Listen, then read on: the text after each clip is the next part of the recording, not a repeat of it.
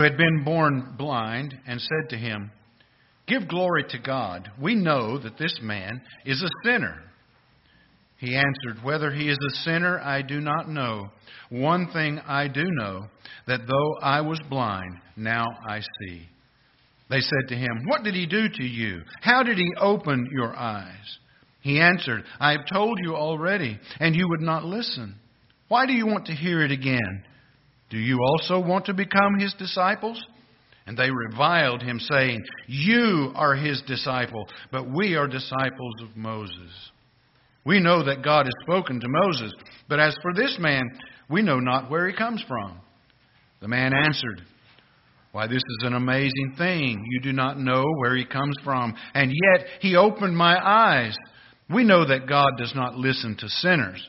But if anyone is a worshiper of God and does his will, God listens to him. Never since the world began has it been heard that anyone opened the eyes of a man born blind. If this man were not from God, he could do nothing. They answered him, You were born in utter sin, and you would teach us?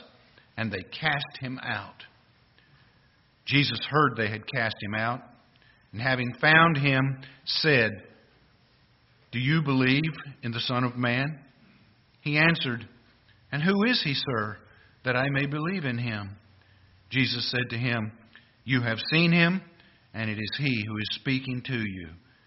And he said, Lord, I believe. And he worshiped him. And Jesus said, For judgment I came into this world that those who do not see may see, and those who see may become blind. Some of the Pharisees near him heard these things and said to him, Are we also blind? Jesus said to them, If you were blind, you would have no guilt. But now that you say we see, your guilt remains. Thank you. Be seated, please. Well, it is so good to be back. Um, we enjoyed our our time with our daughter and uh, family last week, but there is no place on earth like Bethany Bible Church, and we're glad to be back uh, to see all of you. Very thankful for each one of you. We love you in Christ Jesus. And we pray for you that God would enrich your life and your spirit to receive the word and to live by it. For those of you that are visiting, we welcome you. This is your first time here. We're, you're a very special guest to us, and we're glad that you're here. And uh, pray that you will be blessed. Uh, have been already blessed by being here, but we'll be blessed by the Word itself too this morning. Today is Father's Day, and just very quickly, let's have all the dads stand up where you are. Dads, granddads, give them a big hand.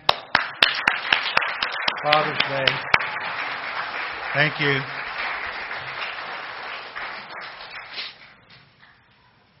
We're very thankful for you.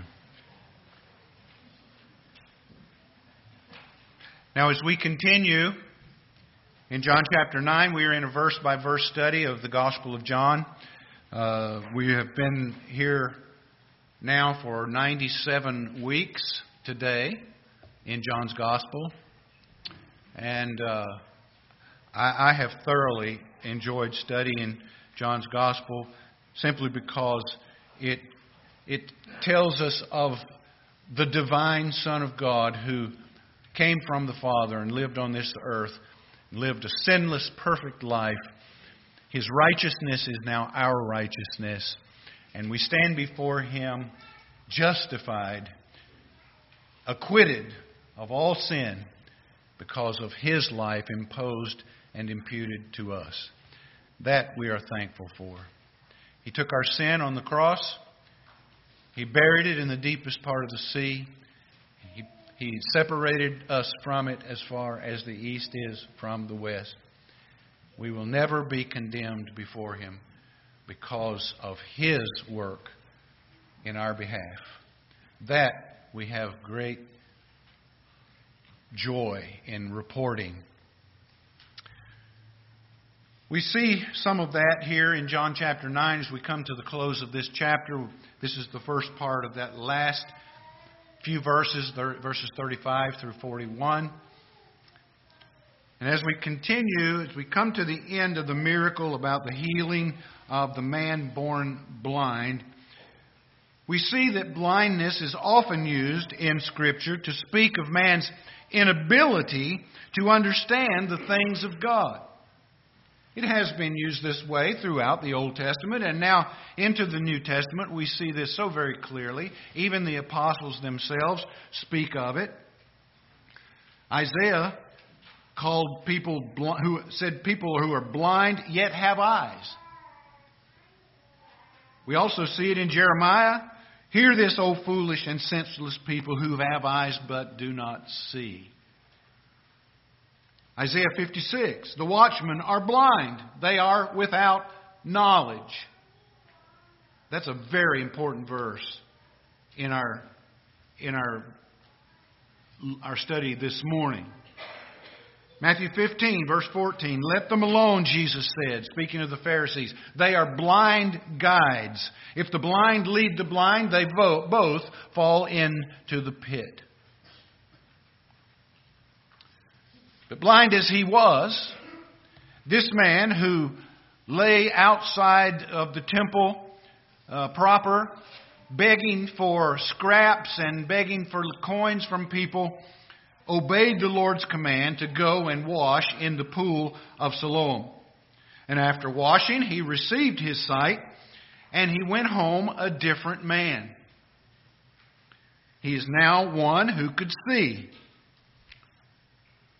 After this, he came the tenth degree from the Pharisees. They didn't believe that he had been born blind until they called his parents in and asked them, and they, they corroborated the fact that he was born blind, that he was their son. However, they forsook him and left him in the clutches of the Jews, bringing to pass the psalmist's words my father and mother have forsaken me, but the Lord will take me in. His parents would now have nothing more to do with him. Their son, to them and to society around them, was an outcast. And this is no, really no different from how people treat Christians today, and it's, it's getting worse as we see secularism uh, progress around, all around us and the social socialism that is plaguing our country. The Apostle Paul himself writes about himself and of those who follow Christ in 1 Corinthians chapter 4. He says, We have become and we still are the scum of the world, the refuse of all things. If you follow Christ, if you walk in obedience to Christ, you are going to be considered as scum. You are going to be considered as less than other people around you. This formerly blind man is now feeling the sting of rejection because of his association with Christ. But physical sight was not all Jesus had planned for this man. He had spiritual sight in mind for him.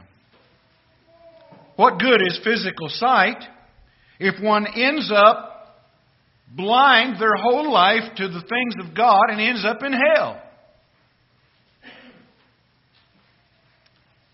Verse 35, it says Jesus heard that they had cast him out, which Jesus obviously knew would happen.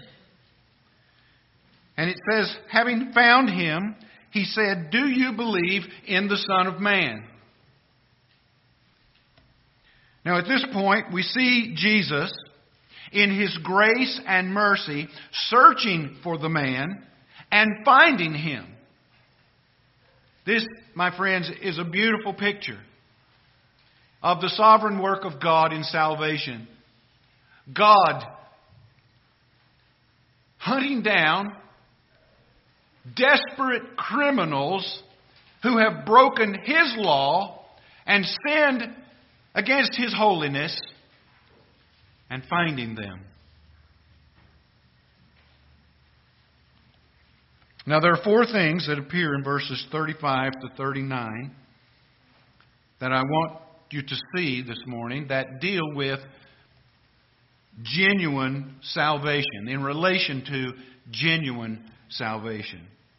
These four things are always present in salvation when it is true and genuine.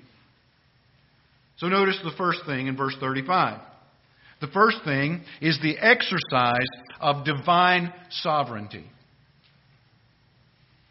Now, the unbeliever doesn't know that this is taking place when, when the holy hound of heaven is on his trail. He doesn't know that he is being pursued by God, but that is exactly what is happening.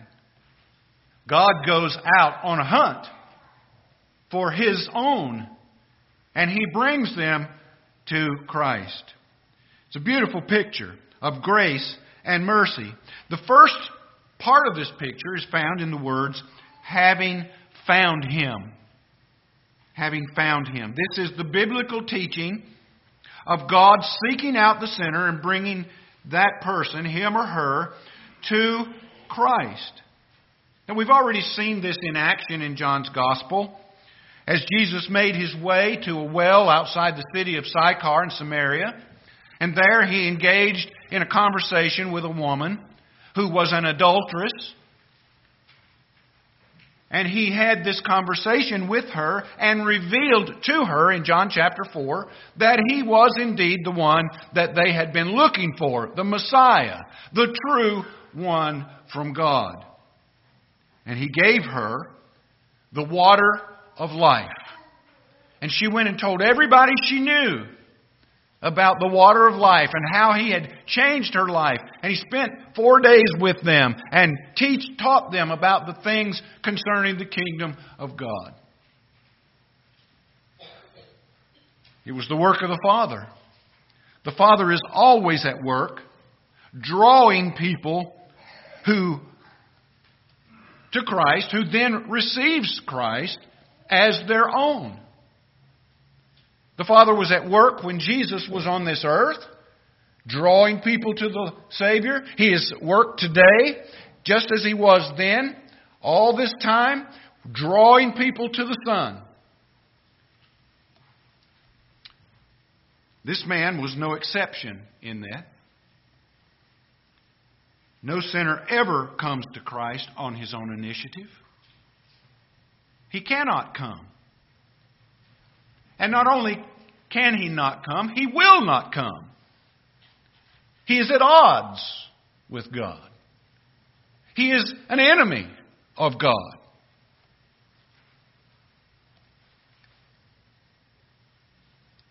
Notice, uh, actually, turn with me to Romans chapter 3 very quickly. These are very familiar verses, but these are verses that you that you can use to let people know what their spiritual condition without Christ is. Romans 3 verse 10, as it is written, none is righteous, no not one. Now, that's pretty clear. We have no righteousness. Not a single person on the face of this earth has any righteousness. They cannot stand before God and point to themselves and say, Look at how good a person I am. Why? For verse 12 says, All have, all have turned aside. Excuse me, verse 11. No one understands, no one seeks for God. Sometimes you'll hear people talk about, oh, I'm, I'm searching for God. No, they're not. Nobody searches for God. The only people who want to know God are the ones that the Father draws to the Savior. Verse 12 All have turned aside. Together they have become worthless. No one does good, not even one. The Father is at work. He draws people to the Son. He finds people. He casts his net and he draws them to the Savior. They cannot get away. Once he starts to draw them, they cannot get away from his, from his power of bringing them to the Son. Jesus said, No one can come to me unless the Father who sent me draws him. There is a total inability in unbelievers, making it impossible for them to come to Christ on their own. Sometimes you'll hear people say, Well, I'm not ready to make that decision. I'll make that decision later. No, they won't. They are placing themselves in, in eternal jeopardy by putting off the salvation that God has given them. Romans chapter 8, verse 7 says, For the mind that is set on the flesh is hostile to God, for it does not submit to God's law. Indeed, it cannot. The unbeliever can't submit to God's law on their own. But with God, all things are possible. God is able to override the inability of lost humanity and actually make it so that the lost, who are dead in their trespasses and sins, are able to come and can and do come to Christ. This is why Jesus said, All that come to me, I will never cast out. We're going to look at that closely here in a moment. But only God can do this work. It, it's not a work that you or I can do. If I could, if I could give salvation to people, I guarantee you I would be doing it. But I can't do it. Only God can do it. The reason it, that it's this way is so that God can receive all the glory for the salvation of the lost. He won't share his glory. He's the one that does the work from beginning to end, and he's the one that gets all the glory for it. Listen, if if we if we had anything to do with the salvation that we have in Christ, we would be boasting of it. But Lord, look what I did. Look how I lived. Look look to things that I suffered. There will be no I I did or I I had or I willed when we stand before God. It'll be all what you did, Lord. You did this. I want you to notice another thing here. Notice another word in verse 35 that captures the sovereign work of God in the promise of security in salvation. It says, Jesus heard that they had cast him out. He was literally, the words cast out literally means to, to throw out or to discard, to refuse, to expel. He was thrown out, expelled from the synagogue. Now, these words, cast out, are the same words that Jesus used back in chapter 6. Notice verse uh, 37 of chapter 6. He says, All that the will come to me, and whoever comes to me, I will never cast out. It's the same word. So look at it. Look at the, look at the picture here. This man has been cast out from the temple. He is now a he is now not able to exist in society. It is the reverse of what Jesus said he would do for those who came to him. He, they cast this blind man out. But Jesus finds him and assures him that he will never be cast out. Listen, dear friend. If you're here this morning and you're a believer in Christ and you're walking with Christ and you're in love with Christ, you will never be discarded. You will never be refused. You will never be cast out. You are secure in Christ Jesus. That's good news. This man was a vagabond to his parents' house, to his neighborhood, and in the temple. He had become socially unacceptable. Is this not a picture of the unbeliever in relation to God? Listen, we were all outcasts. All outcasts, just like this blind man. We were vagabonds, only having relation to other vagabonds. But like this man, Jesus came and he found us. And he accepted us as a gift from the Father and promised he would never throw us out, never put us away, or make us leave his presence. His presence is always with us through the Spirit that indwells us. I was talking with someone this morning. We talked about the communion and how some believe that this becomes the body and the blood of Christ, the actual body and blood when He's taken, and how much closer you can be to Jesus when it turns into His blood and His flesh. Listen, we're closer to Jesus in our spirit than we are anywhere else. He's inside of us, on the inside, where food and drink cannot reach. I want to talk about being close. There's nothing closer than that.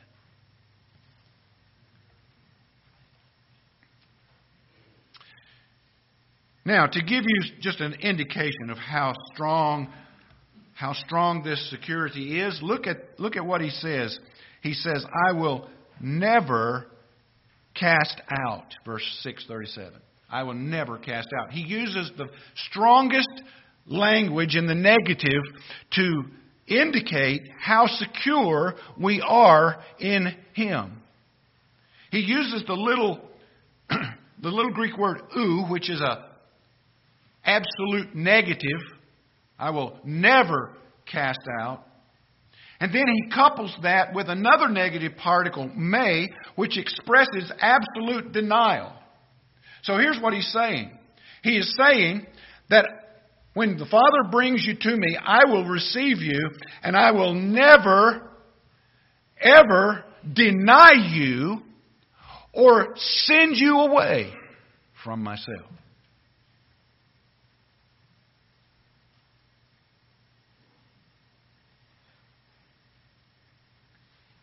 In other words, Jesus will never turn us away, leave us behind for all eternity.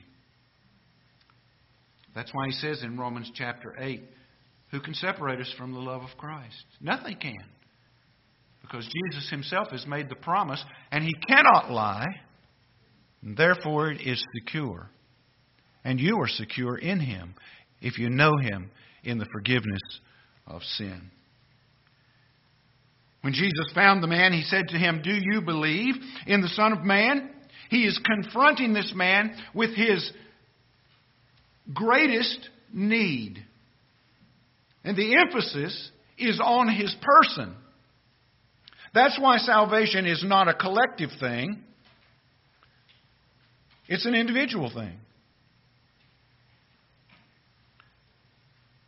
It could read like this You, do you believe in the Son of Man? He's in, the emphasis is on the word you. He's confronting him with his spiritual need. He's asking him. He, he, he didn't ask him if he believed in a miracle worker. He didn't ask him if he believed in a prophet from God. He asked him if he believed in the Messiah, the Son of Man, God in the flesh, and would he follow in commitment to the Son of Man?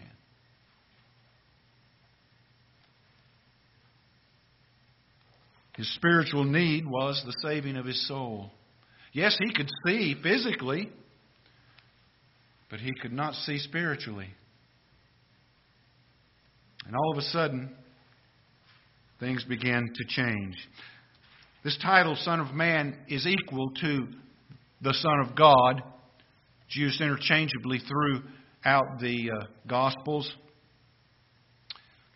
comes from Daniel chapter 7. I saw in the night visions, and behold, with the clouds of heaven there came one like the Son of Man, and he came to the Ancient of Days and was presented before him. That's none other than Jesus Christ, the Son of Man.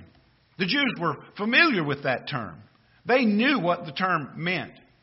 They knew that the Son of Man would be their Messiah. And they were looking for that kingdom which Daniel said he would have dominion and glory and a kingdom of all people and nations and languages, and they should serve him in an everlasting dominion. That's what the Jews were looking for. They were not looking for a suffering Savior, they were looking for a conquering Savior. They did not realize that he would conquer in the way that he did. And so it prophesied the coming of the Messiah king who would destroy his enemies and set up his kingdom. But you can see the comparison of all of that in the passages that I've listed in the notes. Notice verse 36. We see the second thing in relation to genuine salvation. The first is the exercise of divine sovereignty. And here in verse 36, we see the understanding of divine knowledge the understanding of divine knowledge. When asked the question, Do you believe in the Son of Man? the man answered, Who is he, sir, that I may believe in him? He didn't know that Jesus was the Messiah. It's pretty obvious that this man did not recognize Jesus as the one who had healed him from his blindness, for he did not see him until this moment. He uses the word sir. That word is the Greek word kurios, which is the word that's normally translated Lord. But here it's correct in translating it with sir because he's showing respect on a human level to Jesus. But in verse 38, the same word is used again, and it's translated Lord. And we'll look at that in a moment. It has a different import in verse 38 than it does here in verse 36. The answer that the man gave shows that God had prepared his heart to receive divine knowledge about Christ. He had already confessed that Jesus was sent by God in verse 33 and that he believed that Jesus was a prophet in verse 17, but he didn't know that he was the Messiah, the Savior. He didn't have spiritual understanding or spiritual knowledge. You know, I've heard people say over the years, oh, when you're talking to them about spiritual thing. Oh, I've read the Bible. And I, I, I don't understand it. I mean, I, who can understand that? The things in the Bible. And the reason that they don't understand it is because they're aliens from it. They have no spiritual insight. They have no spiritual understanding, no knowledge of how God works in the lives of people.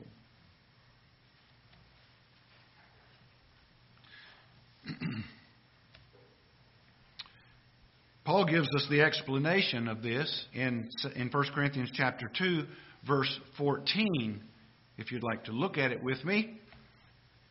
Notice what he says, 1 Corinthians 2, 14.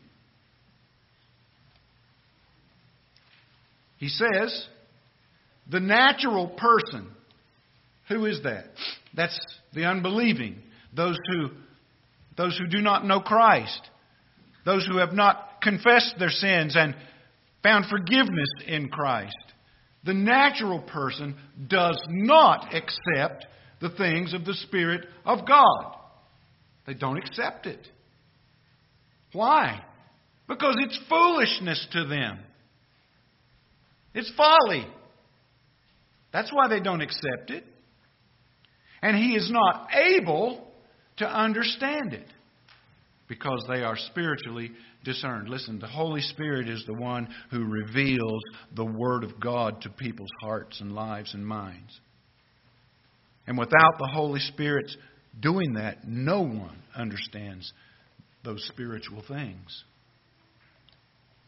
The example of this is found in Acts chapter 8. Turn with me to Acts 8. We see here in Acts 8, Philip, under the direction of the Lord, going toward Damascus, go toward the south road, he said in verse 26, going towards Gaza. It was a desert place. There was a, an Ethiopian eunuch that was uh, a member of the royal house of Candace, the queen. He was traveling on the road and he was reading Isaiah 53 from a scroll. And the Lord said, Go to him and join him in his travel. And so Philip went, and as Philip approached, he could hear him reading. He, could, he was reading out loud. And Philip joined him in, the in his chariot or in his coach, whatever it was. And Philip said to him in verse 30, Do you understand what you're reading? That's a great way. That's a great way to uh, get started. Especially if you see somebody reading some, the Bible or a New Testament or so. Do you understand what you're reading?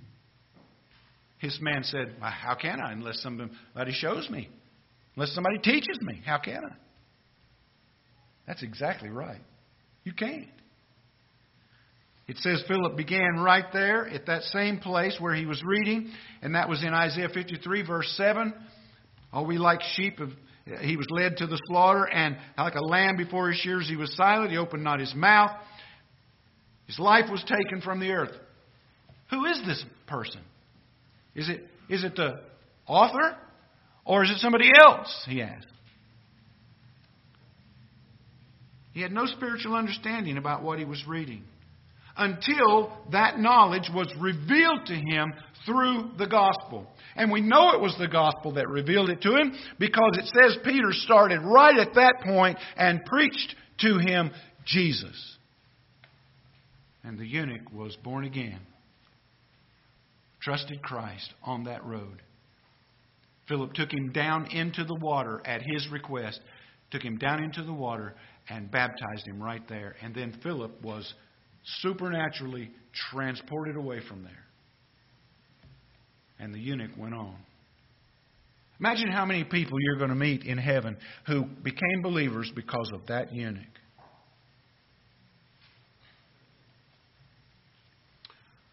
Paul emphasizes in 2 Corinthians chapter 2 verse 14 the importance of preaching the gospel so that the knowledge of Christ might be brought to people and they might understand who Jesus is and who they are in relation to him.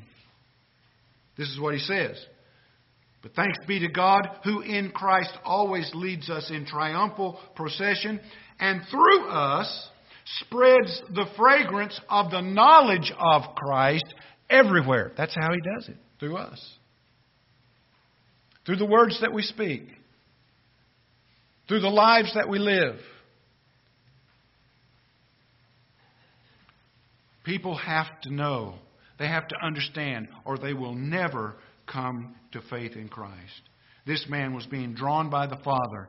He was being illuminated by the Spirit and now he is ready to believe in the Messiah. This is the theme and the basis of salvation throughout the Scriptures. Jesus came preaching and saying, The time is fulfilled, the kingdom of God is at hand. Repent and believe the gospel. All who did receive him, who believed in his name, he gave the right to become children of God. In fact, this very gospel was written so that you may believe, and in believing, you may have life by, through his name.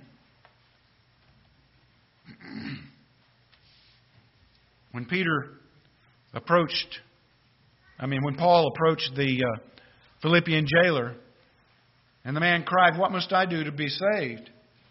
He said, Believe on the Lord Jesus Christ and you'll be saved. Commit your way to Him. Follow Him. Love Him. Be His disciple. There is human responsibility, and yet there is sovereign working of God. Acts 13, verse 48. Notice the last two things. Verse 37 Jesus said to him, You have seen him, and it is he who is speaking to you. And he said, Lord, I believe. Third thing in relation to genuine salvation is a recognition of Christ as Lord through faith. The answer is one that Jesus rarely gives. We see it in John chapter 4 with the woman at the well. They are a personal attribution of his person as the Son of Man, as the Son of God, the Messiah. I, it's me. Look, you're looking at me. I'm the one. And the man said, I believe. He is the object of saving faith. He had presented himself as such in Capernaum in chapter 6, verse 29, where he told them the work of God is this that you believe in him who he has sent. This man, without any hesitation, makes a personal profession of faith in Christ as Lord. And he uses that same word, kurios, that he used when he said sir before, but now it's, it's different. Now his, his spiritual eyes are open. Now he can see Jesus for who he really is. He is the Lord. He is the Messiah. He is the Savior. I believe, he says, Lord. It's different now. He calls him Lord because he has believed and he has committed himself to following Jesus as his disciple. How did he come to that change? He came to that change by the Holy Spirit opening his blind spiritual eyes.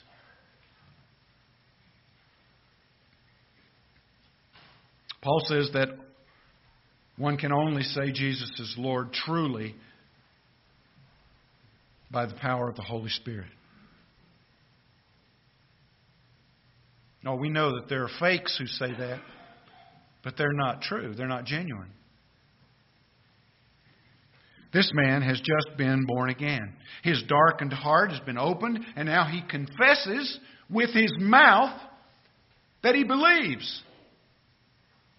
When was the last time you confessed with your mouth that Jesus was your Lord?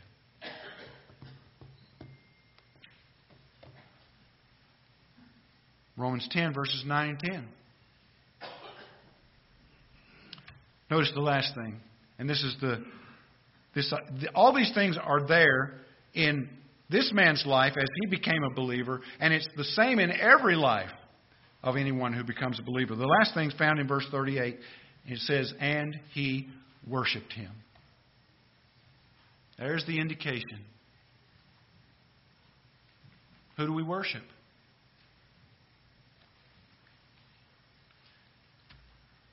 Genuine salvation always results in true worship. His heart, the eyes of his heart have been opened. He can see clearly that Jesus is the one to be worshiped. And only true believers are capable of actually worshiping Christ. Now, listen, there are a lot of people in churches all across the country this morning And they come there to worship. But only those who truly know Christ and the forgiveness of sin can worship Him. Unbelievers can't worship Christ.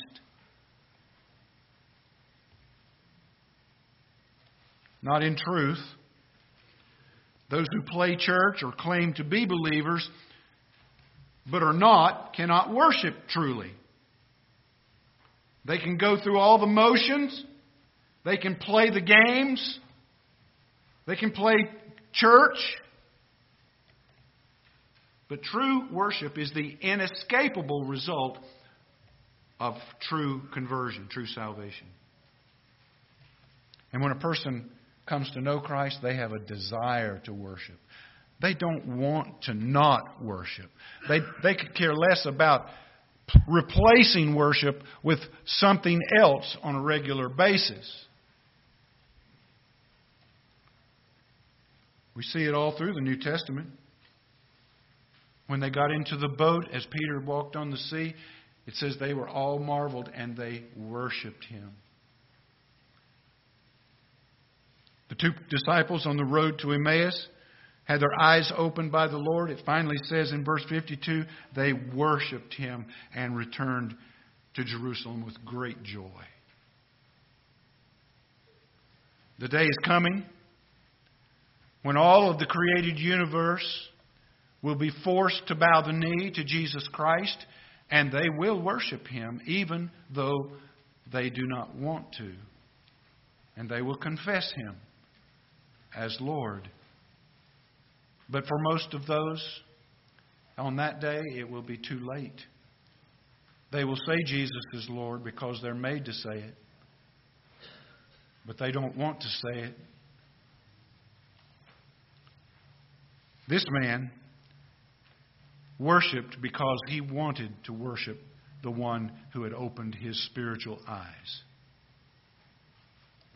I, I found this uh, found this clipping from Charles Spurgeon on this man and, his, and the result of his salvation, and I'll close with this. Spurgeon writes, Further, he acted, this man acted as a believer, for he worshiped him. This proves how his faith had grown. I should like to ask you, who are the people of God, when you are the happiest? My happiest moments, he says, are when I am worshiping God, really adoring the Lord Jesus Christ. It is the nearest approach to what it will be in heaven, where day without night they will offer perpetual adoration to Him that sits on the throne and to the Lamb. Hence, what a memorable moment it was for this man when he worshiped Christ. Now, if I, now if Christ was not God, that man was an idolater a man worshiper. If Christ is not God, we are not Christians. We are deceived dupes, and we are idolaters as bad as the heathen, whom we now pity. It is making a man into a God if Christ be not God. But blessed be his holy name. He is God. And we feel that it is the supreme delight of our being to worship him. We cannot veil our face with our wings, for we have none. But we do veil them with His own robe of righteousness whenever we approach Him. We cannot cover our feet with our wings as the angels do, but we do take His blood and His righteousness both as a covering for our feet and as wings with which we fly up to Him. As though as yet we have no crowns to cast at his dear feet, yet if we have any honor, any good repute, any grace, anything that is beautiful, anything honest, we lay it all at the feet of Jesus and cry, Not unto us, O Lord, but unto your name we give glory. Is that your relationship with Jesus Christ today? Has He opened your eyes to see Him as the Lord and the Savior and yourself as a sinner? Have you come to Him in faith, saying, Lord, I believe? And do you worship Him as the only one worthy to be worshiped. I pray that's true in your life. Let's pray together. Father, thank you so much for this Lord's Day and for the opportunity to come and to worship you. Truly, Lord, we bow before your, your throne and, and your grace and your mercy. We, we depend upon because we are poor and needy. And we have no righteousness of our own to speak of or to hold us or to hold in your presence. You alone are our righteousness. You alone do we worship. I pray, Father, that you would fill our, our hearts with love and adoration for you this morning. For we desire to worship you in the beauty of holiness and righteousness which you provide, which comes from your throne. We love you, our Lord, and we pray that you would receive our worship this morning as a token of our adoration to you. Save those that are not believers this morning and encourage those who are to love you more. In Jesus' name we pray. Amen.